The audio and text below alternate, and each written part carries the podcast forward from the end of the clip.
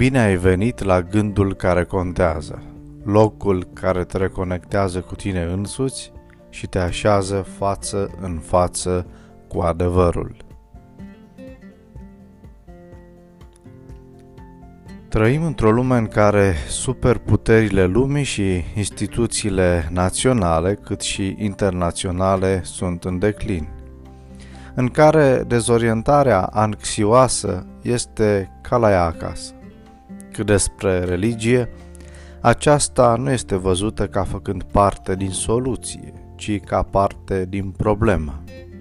Sau cel mult ca ceva care nici nu strică, dar nici bine nu face. E undeva pe acolo.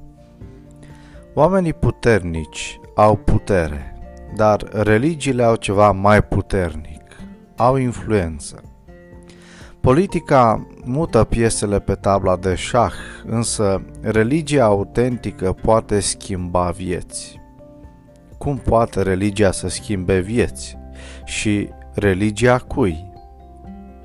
În Evanghelia după Matei, capitolul 7, versetul 12, îl uh, vedem pe Iisus afirmând tot ce voiți să vă facă vouă oamenii, faceți-le și voi la fel căci în aceasta este cuprinsă legea și prorocii.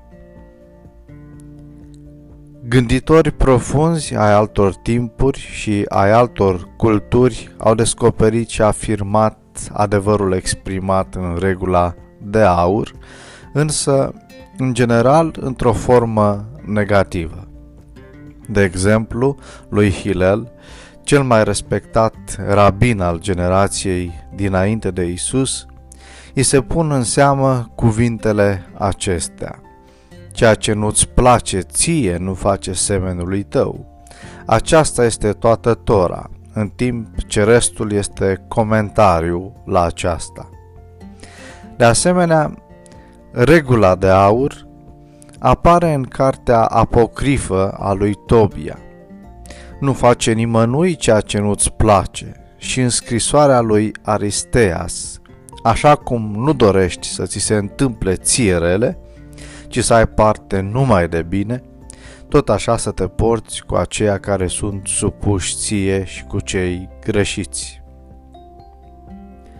Ceea ce trebuie observat este că Isus a transformat un precept negativ într-unul pozitiv. În aceasta stă diferența esențială între creștinismul adevărat și acela care constă din forma religiei, dar respinge puterea vitală a Evangheliei.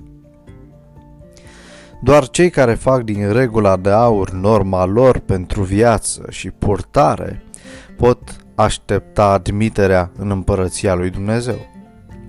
Atitudinea noastră față de semenii noștri este un indicator infailibil al atitudinii noastre față de Dumnezeu.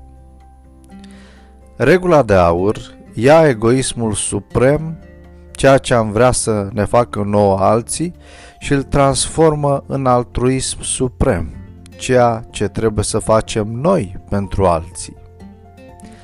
Felul în care cineva tratează pe semenii săi este certificarea autenticității religiei sale. Aceasta este viața lui Hristos trăită în cei care îl urmează și poartă numele lui. Fă din ziua de azi o zi care contează.